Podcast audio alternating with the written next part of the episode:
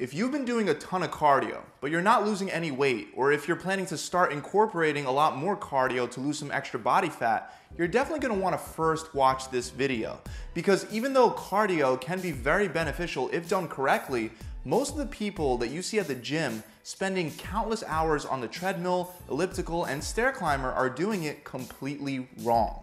And many of them look the same week after week and month after month because without even knowing it, they're setting themselves back further rather than making progress with their weight and especially their body composition. So today I wanna go over the biggest cardio mistakes that cause you to waste your time and can even make you fatter rather than leaner. After I go over the five mistakes, I'll give you the five best ways to actually incorporate cardio into your routine the right way, so stick with me through this video. Let's start with by far the biggest cardio mistake, believing that more cardio equals more fat loss. I know it might sound unbelievable that too much cardio can hurt your weight loss efforts more than it can actually help, but I assure you this is true. So how does too much cardio lead to less and less fat loss?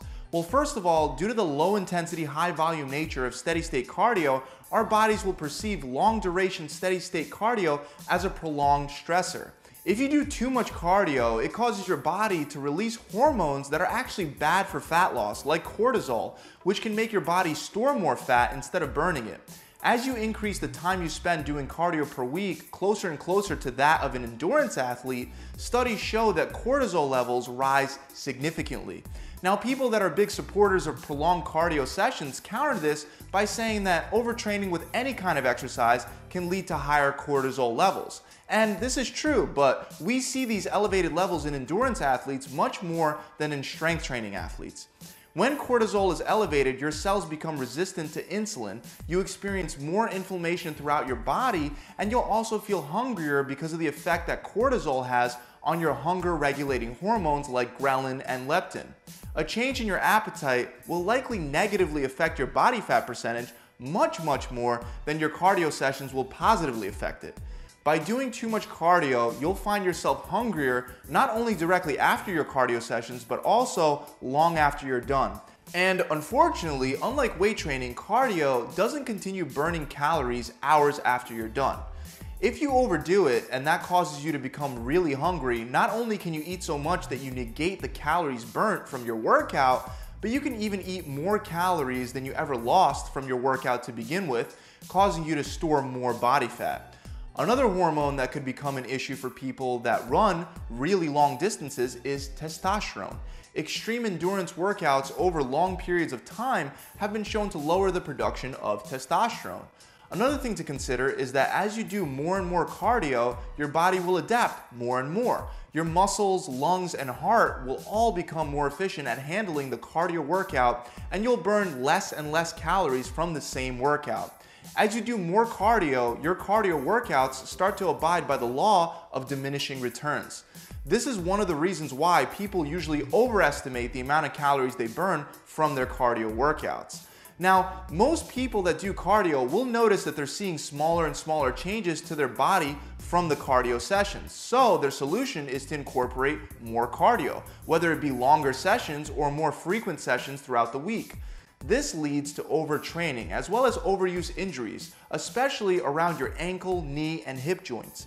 If you sustain an injury to even one of those joints, you won't be able to work your whole lower body significantly decreasing the amount of calories you burn throughout the week. So, bottom line, more cardio is not more fat loss. The second major mistake I see people making with cardio is thinking that cardio is the best way to lose fat.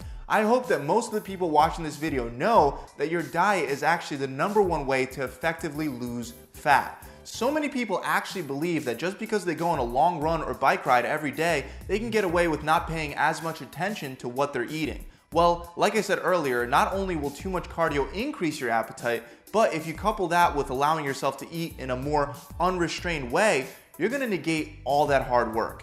Instead of creating a situation where you eat less and move more, you're eating more and moving more, which doesn't exactly produce the same results.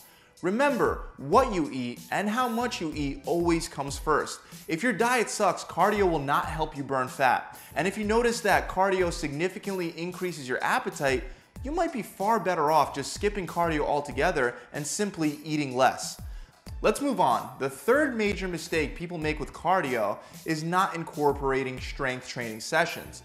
Now let me make this crystal clear. For an ideal body composition with plenty of fat-free lean body mass, you don't need to do any cardio at all. But if you're doing a lot of cardio, you have to incorporate strength training. The reason is because cardio, especially long duration cardio, is notorious for creating body compositions with less muscle mass. You don't have to look further than your average marathon runner to see this. If you're doing cardio without supplementing with a strength training program, your body will do the smart thing and rid itself of all that useless, excess, metabolically expensive muscle mass. This is because that muscle will reduce running efficiency because it's heavy and it costs your body extra calories to maintain even while at rest. Your body wants to save all the calories it can, especially if those calories are constantly being used during your long duration cardio sessions. By incorporating a couple days of strength training per week, you can promote muscle growth rather than muscle loss. And at the very least, you'll be giving your body a reason to keep more muscle around. The next mistake is that most people will always stick to one form of cardio over and over and over again. They never switch it up. Like I said earlier, your body will look for ways to become more efficient with any kind of activity you consistently engage in. Now, this becomes especially true when you constantly do the same form of cardio. One of the main ways it does this is by decreasing overall energy output, which means you'll be burning fewer and fewer calories to do the same activity. Let's take jogging for example. Your muscles in your legs, as well as your whole cardiovascular system, will become more efficient at handling the endurance required for long duration, steady state running. We've already touched on this earlier when I said that cardio abides by the law of diminishing returns. Just by changing up your cardio workout from jogging to stair climbing or swimming, for example, you'll be engaging different muscles in a different way, allowing you to burn more calories once again. Just like repeating the same weight training workout again and again will provide fewer and fewer returns, doing the same form of cardio over and over again has the same effect. Switch it up. The last mistake that people make all the time is trying to hit their target heart rate zone. The target heart rate zone is roughly somewhere between 55 and 75% of your maximum heart rate, and it used to be thought of as the fat burning zone. It has long since been proven to be a myth, but this myth still continues to be widespread and most people still believe in it. In fact, there's a huge gym franchise that I won't mention the name of, but this gym's whole model is built around this myth of getting into your fat burning zone. On top of that, almost every treadmill has a target heart rate chart on it and has metal sensors designed to read your heart rate in the middle of your run. The idea is that when you're in this zone, you burn more of a percentage of calories from fat rather than carbohydrates in the form of stored glycogen. It might even be true. However, this theory doesn't take into account that more intense exercise above 70% of your maximum heart rate burns significantly more overall calories. So let me give you an example to help illustrate this. Let's say a low to moderate intensity cardio workout in your target heart rate zone burns 500 calories with 60% of those calories coming from fats and only 40 coming from carbs. 60% of 500 would mean that you burnt 300 calories from fat. Not bad. Now let's take a look at a high intensity workout that burned 1,000 calories in the same amount of time spent, but since we're not in our target heart rate zone, we only burnt 40% of those calories from fat, and the other 60% was from carbs. 400 is obviously more than 300, guys. The point is that higher intensity workouts will almost always burn just as many, if not more calories from fat as lower intensity workouts within your target heart rate zone. So those are the five biggest cardio mistakes that I constantly see. Now, as I said in the very beginning of the video, cardio can be a great thing as long as you do it correctly. So I wanna give you five very quick tips to help you do the type of cardio that improves your body composition rather than hurts it. Number one, always start with the least amount of cardio necessary for fat loss and increase over time. This gives you plenty of room to add on more cardio in the future when you hit plateaus and it prevents muscle loss. Number two, keep the duration of your long duration steady state cardio sessions to under 45 minutes and definitely under an hour.